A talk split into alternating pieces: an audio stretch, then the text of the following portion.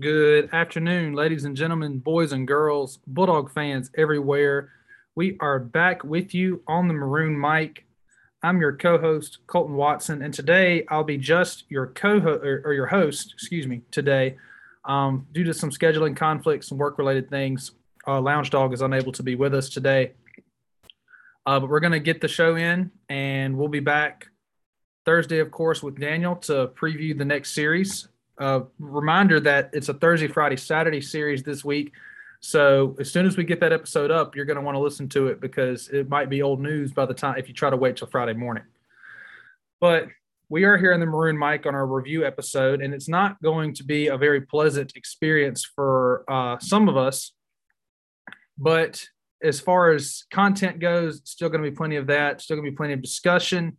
You know, kind of a what went wrong. Kind of, I think we're all a little bit little shell shocked, uh, to say the least. I don't think anybody expected us to perform as poorly as we did this weekend. I knew we knew we had been struggling. We knew that LSU was pretty good, but we didn't think that you know we were that bad. Uh, it does seem like a lot of teams seem to click uh, when they come in here to play us, and then they kind of fall apart afterwards. Or, or you know, the case of Long Beach State and Georgia and stuff like that. Tulane, the very next week is always a bad week for them to say the least. Uh, it was disappointing though to what we saw on Dudy Noble Field, but we got stuff to talk about before we even get to that. Want to remind you that you know we've got still have basketball news, basketball stuff going on, and we're not going to have again whole basketball episodes. Um, Andrew's not going to be back probably until next basketball season, but he does still uh, contribute to the Twitter account. Don't worry, he's still behind the scenes uh, enjoying his role here at the Maroon Mic. But big basketball news this week. Dashawn Davis. Um, Dashawn Davis, he's going to be a graduate transfer. He's done the JUCO thing, which is how he got that relationship with Chris Jans. They recruited him out of JUCO. That's kind of his bread and butter. Um, he's from Oregon State. He averaged just under 11 points per game and just under five assists per game last year, which led the Pac 12 uh, talking about assists. This guy is a true point guard. He is not um, a two guard that we've tried to force into a point guard role. He's not, you know, a really good player that happens to be undersized, so we just let him bring the ball up. Uh, he's not a a pure shooter that we're trying to teach how to pass the ball and be a floor general. This guy is a floor general first. And that's something that this team has really since Lamar Peters has lacked. And Lamar Peters, I, I thought I loved watching that guy play. But I mean, sometimes he would try to quote unquote take over games and, and force some shots up. Not, not very much in floor general fashion, but he was capable of being that guy. This guy, uh, I don't think he's like that at all. He shot uh, just under 46% from the floor last year, which is really good. So, very excited to have that. Um, the first piece of Chris Jans uh, rebuild is in place. Of course, you don't expect to have Iverson Molinar back. He is he has retained the ability to come back to school, but he is in the NBA draft process. Haven't heard anything about Tolu, which you know, in that on that uh, respect, no news is good news. So we still look like Tolu is going to come back and try to play an a season that's injury free, so that he can really show NFL uh, NFL NBA scouts uh, what he's made of. Um, but there is a chance you get Iverson back, though. I doubt it. And of course, the portal giveth and the portal taketh away. I have heard tonight, uh, as I'm recording, and we might find out for sure tomorrow, um, rumors that Cam Carter might enter the portal since he's, you know, he thought he was that guy, that point guard guy. And to be honest, like Cam Carter is probably the closest thing we've had to that kind of point guard. Um, maybe since Deivon Smith last year, I guess, who also transferred out. Um, but we really, again, have lacked that experienced true floor general type guy. And if Cam Carter was going to come in and be that, I mean, I can see why he would transfer. The thing is, though, just the way college basketball works, you really hate to see that. Dashawn Davis only has one year of eligibility left.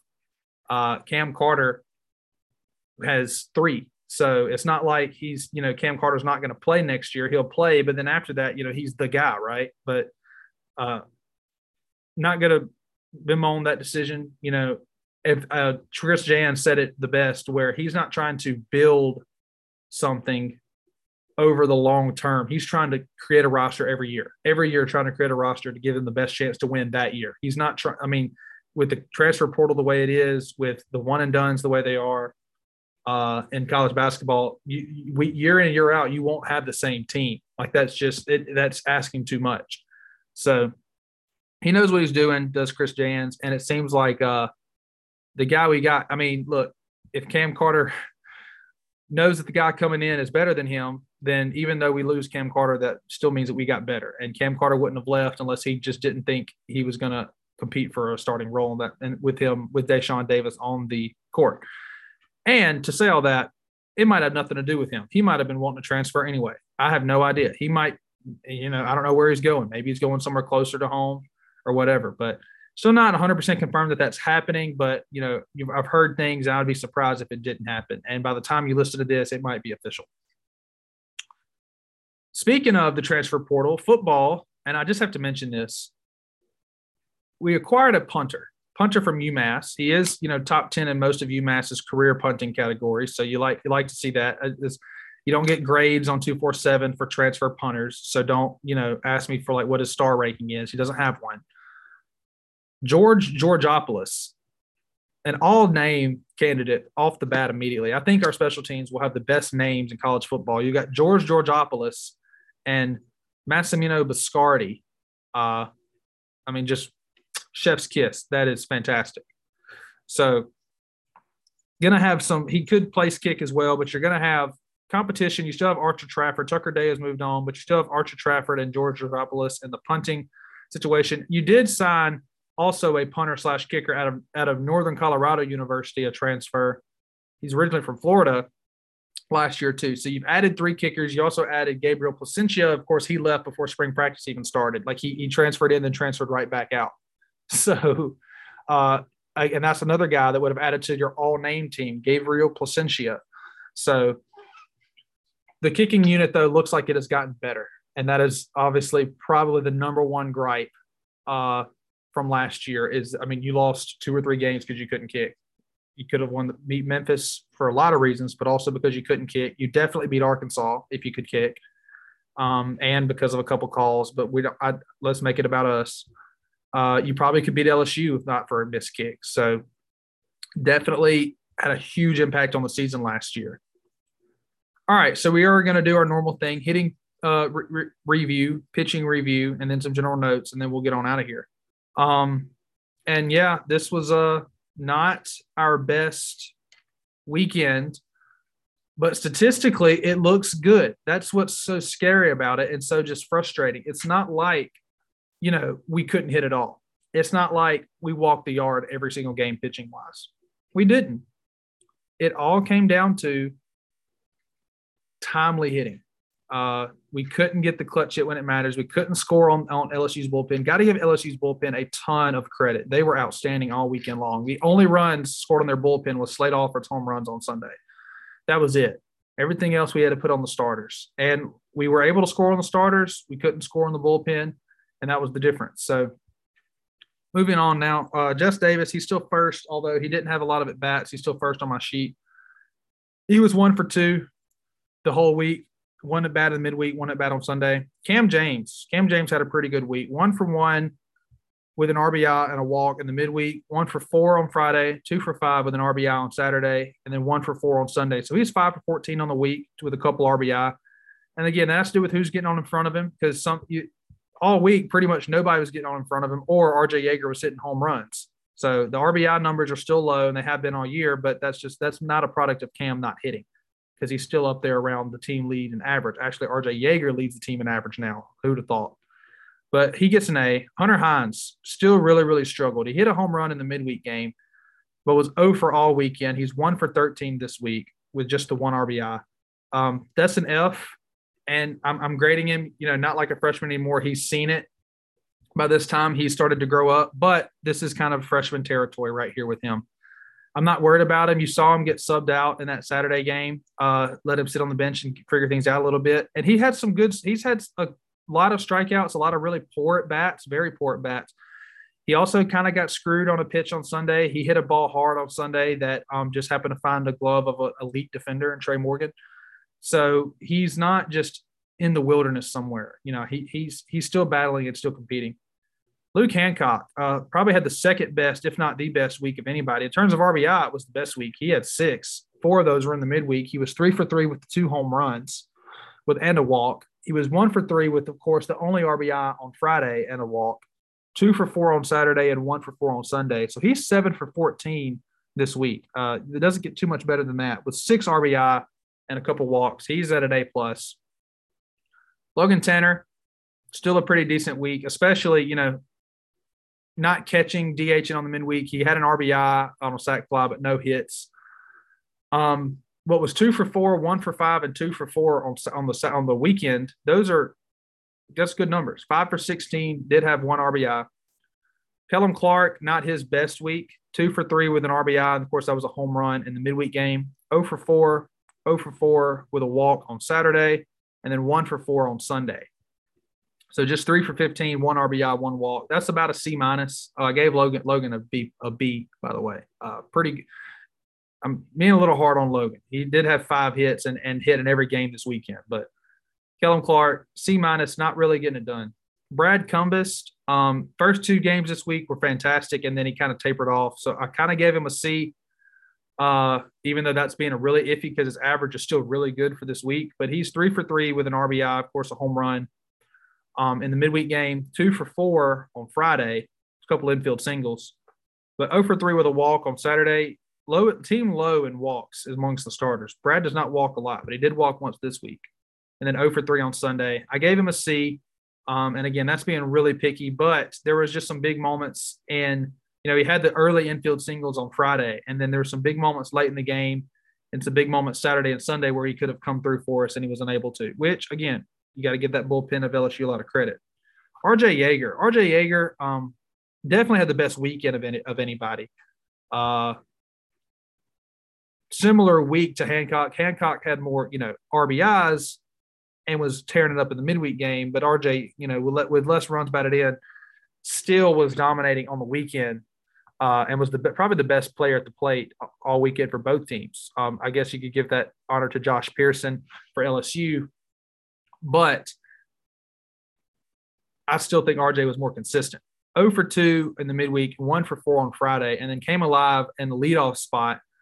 Uh, and your leadoff spot's fixed. I think that that's settled for a little while. Now the debate's just going to be, you know, center fielder and, and again, shortstop starting to kind of settle out too. I think Lane is starting to make that his his role right now.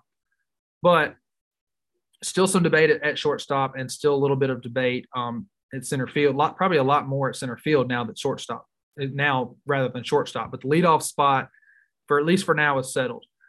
Three for four on both Saturday and Sunday to bring his total on the weekend to seven for 12. He's seven for 14 on the week with a couple RBI. Of course, those RBIs were both home runs, leadoff home runs on Saturday and Sunday. He also had a double in, in each of those games. So it was very, very uh, productive this week. A plus for Yeager. Tanner Leggett only had a couple at bats. Uh, appeared in the game Saturday, but didn't bat. Um, didn't play Friday. Was 0 for 2 on Sunday, but 2 for 3 with two RBI. That was, of course, a big home run on the midweek game. So he's, you know, 2 for 5 with a couple RBI. That's not a, a huge sample size. I'm still giving him a B minus. Uh, looks he's doing the most of his opportunities, but Lane Forsythe didn't draw, uh, getting at bat in the midweek game. He did play. Was 2 for 3 on Friday, 0 for 3, and then 0 for 1 on Sunday but even on those Saturday and on Sunday at bats, uh, even with the strikeouts, he was still competitive. He's fouling off balls. He's not um, getting cheated up there. And the two hits he got on Friday were key. Uh, one of those resulted, of course, uh, in the long inning where we got to score a couple runs. So two for seven. I'm giving him a B. Uh, Lane looks like that he is kind of separating himself. His average, I actually want to pull that up real quick. Let's see if I can get to it in less than 15 seconds. Uh, doubtful. Let's see. Lane's average is up to, and he's not listing the main starters, 224. So he's just 12 points ahead of, of uh, Tanner Leggett. Still without an extra base hit on the year, though, which is funny. You'd think you you know you'd put one in the right hole by now uh, with those 11 hits somewhere, but he hasn't. Still waiting to him for to kind of come alive at the plate. But he looks like this week he had one of his better weeks, and last week was a good week for him too against Arkansas. In the SEC, he's actually got one of the better batting averages in SEC play. Um, Matt Quarter did walk a couple times, but was 0 for 1. Um, Slade Alford, one for two with a couple RBI, had his first home run of, the, of his career on Sunday. You'd like to see that. He's going to get more at bats moving forward. Coach Lemonis even said so. Drew McGowan was two for 10. I gave him a, kind of a D. Um, he's still, he's also not getting cheated up there. He's not going to go down and swing at three breaking balls in the dirt. You like that from him, but just not a lot, a lot of pop. And, you know, he's got to put it in the perfect place for it to be a base hit. He's not going to right, rocket one through somebody more often than not uh, but did have a, a big hit on Friday. Didn't play on Saturday though. Braylon Skinner came in and did the most with his opportunities. He was one for two on each of the um, Saturday and Sunday game, and so two for five total in the week. He did not have a hit in his midweek at bat, but that's another. You know, he's kind of in the mix there. Jess Davis is still in the mix, of course. Matt Quarter, Braylon Skinner, Drew McGowan. Those four guys are in the mix for center field. And and guys, here's the thing that might be frustrating. Well, it is frustrating for one, is three of those guys are left-handed, so it kind of makes it difficult to play the matchups because you either got to go with Matt Quarter or, any of those three guys. But people like to say, you know, oh, they just need to pick somebody, or they need to go with Jess Davis for sure. They need to do this. Guys like there's not a vendetta that the coaches have that are keeping somebody out of that spot. They're they're doing what's best. And the thing is, it's pretty clear Jess Davis just can't hit lefties. And that's a limiting thing when you got a matchup, when, when they can bring a matchup guy and it's a for sure out, that's not good. And that kind of limits what you can do with in the lineup. At any point, that other team is going to force you to make a pinch hit, pinch hitting decision when you might not want to, when you have Jess Davis in the lineup. And that's tough. Um, but that doesn't mean that he doesn't deserve his his fair share of opportunities. I hope he'll get to play tonight a good bit, maybe even try to bat against a left-handed pitcher for um, UAB, or I guess that's tomorrow night right now, but tonight as you're listening. Um, but there's not going to necessarily be this oh just pick somebody and go with it or let somebody get comfortable they're going to decide who's who's had the best practice the, the day before who's had the best week who's hot right now who gives us the best matchup against this pitcher who played against this pitcher in high school and kind of knows his tendencies that's they're not going they're going to decide this on a week by week basis they're not just going to lock this down for the sake of locking it down it is better for them to tinker with it for the rest of the season than them to just give it to somebody for the sake of giving it to somebody okay um and that's all we really have to talk about uh we did have no at bats for aaron downs this week Vaughn Siebert was 0 for 5. Tough week for him. Gave him an F. Davis Meche one plate appearance and walked, so not too much going on there. Got some uh some flame ratings to go with you, and we had some guys regress. We had some guys uh egress. I don't know if that's the right word. I think that that's not exactly means what I think it means, but we had um some some back and forth this week. So starting off, Brandon Smith just unbelievable uh, performance, I think, this week from Brandon Smith. He did about as well for the week as any pitcher we could expect um, on our whole staff to do out of the bullpen. And I know he started the midweek game, but outside of you know one of your three your three starters, uh, he did pretty good compared to just anybody else. I mean, get to my, my page froze up there for a second, so I'm kind of here stalling while it you know collects itself. My apologies. My internet's not what it's supposed to be right now. Brandon Smith, two appearances, 10 innings pitched total, not scattered nine hits, which is what you expect from Brandon Smith. He's a pitch to he's going to pound the strike zone. Three runs, just one walk in 10 innings, and 11 strikeouts. That dog will hunt. That is a five star, five flame rating for me. Um, I know three runs, uh, you know, is it Landon Sims numbers, three runs through 10 innings, but that is plenty good enough to win, especially when two of those runs are just, you know, pound the zone, give, um, let UT Martin swing away and see what they can do with it type of runs when you have a, a, a lead. Brandon Smith even said that one of those guys he grooved a pitch, but one of them just put a really good swing on it. I mean, he located the pitch well and he just you chip your cap to him. So that doesn't bother me. You know, solo home runs when you're up four or five runs don't bother me that much, especially in a midweek game. Mikey Tepper, tough outing for him. Did really well against UT Martin, but um, came in on Sunday and just didn't have it. And I guess he was kind of a white flag situation, but you that was his chance to kind of take a, a main contributing role by the horns, and he kind of blew it. Two appearances, three total innings pitched, five hits, four runs, five walks, four Ks, and most of that was done during um, his LSU appearance on Sunday. KC Hunt, uh, I gave him four flames. He did the most with his opportunities. Three innings pitched, just one hit, one walk, and three Ks. Was getting touched up for loud outs, but that's gonna uh he's gonna continue to get better. He threw two complete innings against LSU and did and did well. And we'll get to we'll mention him a little bit later when we uh, talk about Jackson Fristoe. Preston Johnson, um, probably his best appearance in the in the uniform. Gave up two hits. The first two batters got a hit, and it was an infield single that was so close. Trey Morgan had to tumble over first base just to get to get, be called safe and he really sawed off Dylan Crews, and he just kind of flipped one into left field, just muscled it out there, uh, opposite field. Well, no, Crews is right-handed. Don't quote me on that.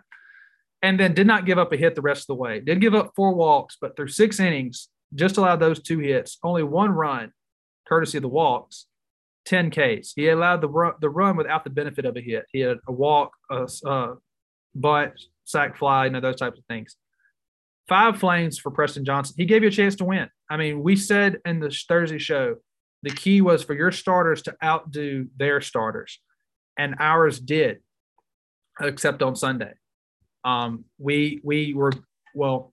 That's not true. Uh, Brandon Smith outdid Blake Money, but Parker Stinnett did not. So I guess we did not check that box. But on Friday we did, um, and we still couldn't pull it together. Next pitcher to talk about is Jackson Fristoe. Just the one flame for him. Guys, look, I'm not. You have to give him just the one flame, but I really think that was just terrible, bad, poor luck. I'm be completely honest. I think he that pitch, you know, you you know the story. Two strikes on uh on the I guess it was the eight hole hitter for LSU. He's got two outs, one run lead. I think it was close enough to call strike three. I really do. I, I, was just I went back and looked. It's very borderline. I don't have the TrackMan, um, but you hit that borderline spot. He hit his spot where he was attempting to throw the ball, which was very borderline twice in in, in those three balls. One of those you got you know you got to reward the pitcher for for for making a, a, great pitch. Of course, he ends up walking him, and then it kind of gets to his head a little bit. Um, I think he's better for it now that it happened, perhaps but that it's not just I don't want to just say, oh, Fristoe was terrible. And here's the other thing I want to say.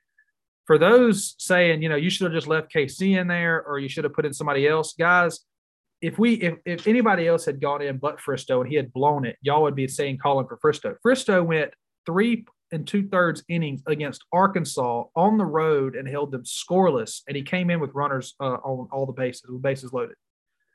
That you, you he earned that that uh, opportunity. He earned the opportunity on Friday night for sure. Um, you want to say put KC Hunt in there? That's fine. He had a loud out to all three parts of the outfield in the seventh and eighth inning. Okay, he was he was getting. They were figuring him out to say the least. There's no doubt about that. If not for some good fielding uh, or some or some key locations of those uh, batted balls, we'd be we'd be singing a different tune about the ninth inning. We would have been down. But KC Hunt did his job.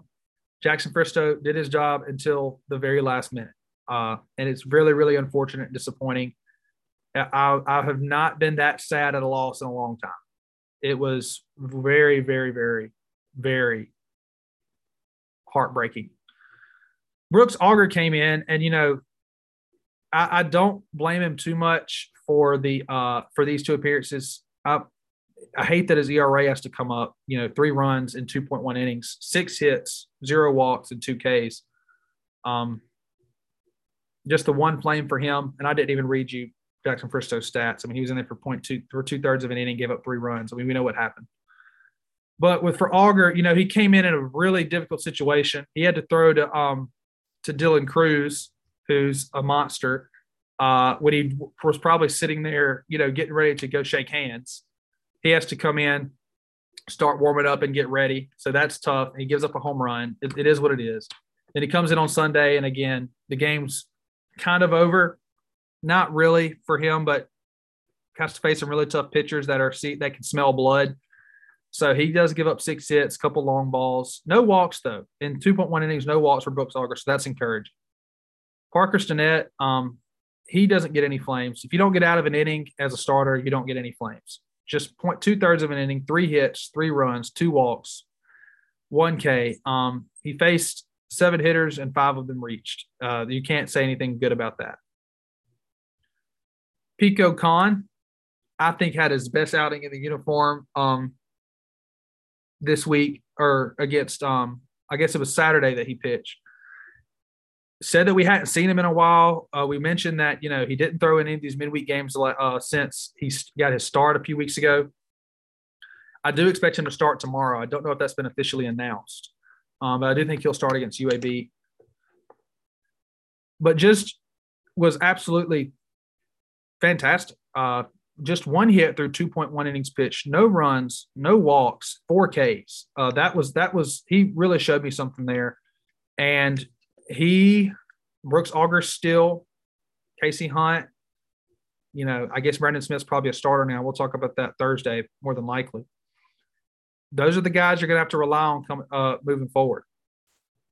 Cade Smith, probably his worst outing in the uniform. Uh, maybe I, I, guess he had a couple rehab rehab innings last year that were pretty poor, but definitely his worst outing of the year. Five innings pitched, five hits, six runs, five walks. So he's allowed ten base runners in five innings. Um, it, it, it could be worse, but just one flame for him, just the one strikeout. He was cruising through two innings and then just couldn't find it anymore. I, I don't know what happened. I really hope that uh, that's the exception, not the rule for him. And the last pitcher, of course, was Cam Tullar. He came in, gave you a perfect inning with a with a strike. I gave him four flames. I usually, you know, don't do five for um for one inning of work unless it's a high stress inning, and it definitely wasn't.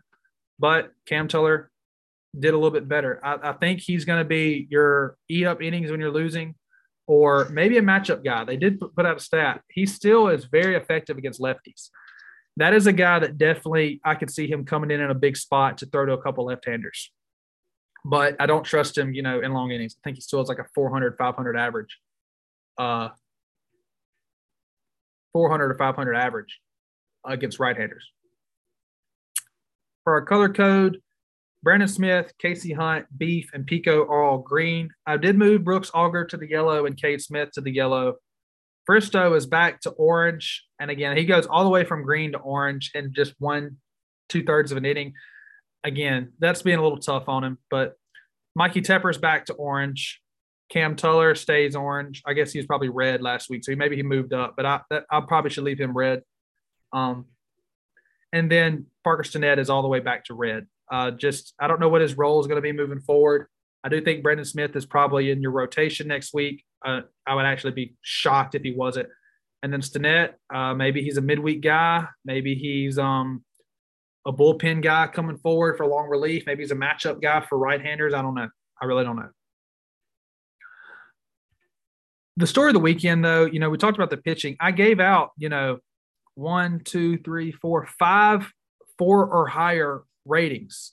But I also gave one, two, three, four, five, one flame or lower rating. So we'll throw Sunday out the window. You know, Sunday was just bad. Um, you couldn't hit or pitch. Not going to talk about that too much, or you couldn't string hits together, I should say. You actually got a hit in every inning, but um, couldn't string hits together couldn't pitch. But on Saturday, you pitched bad for one combined inning in the end of the ninth, in the ninth inning on Friday, and the first inning on Sunday. For two third for two thirds on, on Saturday, I should say, not Sunday. For two thirds of an inning on Saturday, for one third of an inning on um, Friday, you pitched poorly, and you were outstanding on the mound the rest of the week. That what do you what are you going to do at this point? I mean, we've complained about the hitting, or excuse me, about the pitching. We've talked about the bullpen. The bullpen did its job this week. The bullpen was good enough to win. Outside of um, Sunday, they were stellar. I don't think. Let me let me put this into perspective. four runs on Friday, and all those came in the ninth inning. But they they gave you a, a, a really clean seventh, eighth, and two thirds of the ninth, and then they pitched the entire game eight and two thirds on um, Saturday and gave you one run, one eight and two thirds, one run ba- baseball from the bullpen on Saturday. You just the, the the reason we lost eight runs on 29 hits. 29 hits in a weekend is, is good against a team like LSU. You know, with a with an ERA, a team batting average, their ERA was coming into the game was under three six, so pretty good, but a 215 batting average against. You got 29 hits. 29 hits, but no runs scored on their bullpen until Sunday and just eight runs. I mean, that's over three and a half hits per run. You should get, you should be about two hits per run, you know? Uh, and that's with solo home runs uh, coming into play there. You hit a, you hit a few home runs this week. You know, RJ Yeager hit two, Cam James hit one, um, Slate Alford hit one. So it's not like um, you're not having you know you're hitting a bunch of infield singles, which you did on Friday, and that's why that you're uh, you're unable to score a lot of runs on these hits. It's just you couldn't have hits consecutively. You couldn't hit with runners on base at all. I think we finished like one for 17, something like that, with runners on base or runners in scoring position. That's just losing baseball. There, there's you're you're not going to win a lot of series doing that. Got to give LSU credit. They pitched out of the stretch extremely well starters and relievers, and the relievers were just dominant. The relievers were really, really good all weekend. Um, this is really, really frustrating. This is as frustrating a loss as it's ever been for me. Uh, as a, just to see, again, you're hitting the ball, you're making contact. On Friday, you know, you had some loud outs early that were home runs on just about any other night of the year, but it was just cold and windy. Uh, that's frustrating you had hits you actually had hits with runners in scoring position on Friday, but they were either infield singles or too hard hit to where you couldn't score on them because you scorched them right to an outfielder and you couldn't score from second. You were doing what you needed to do on Friday.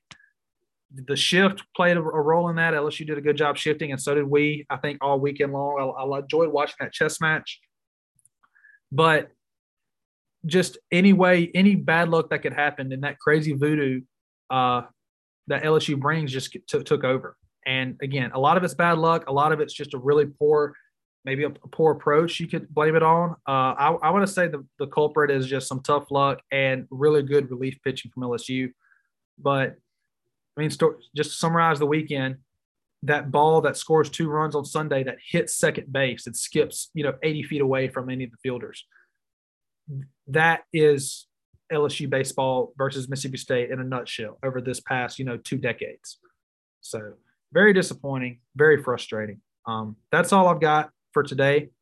We will be back uh, in our normal time slot, perhaps on Thursday in a couple days here.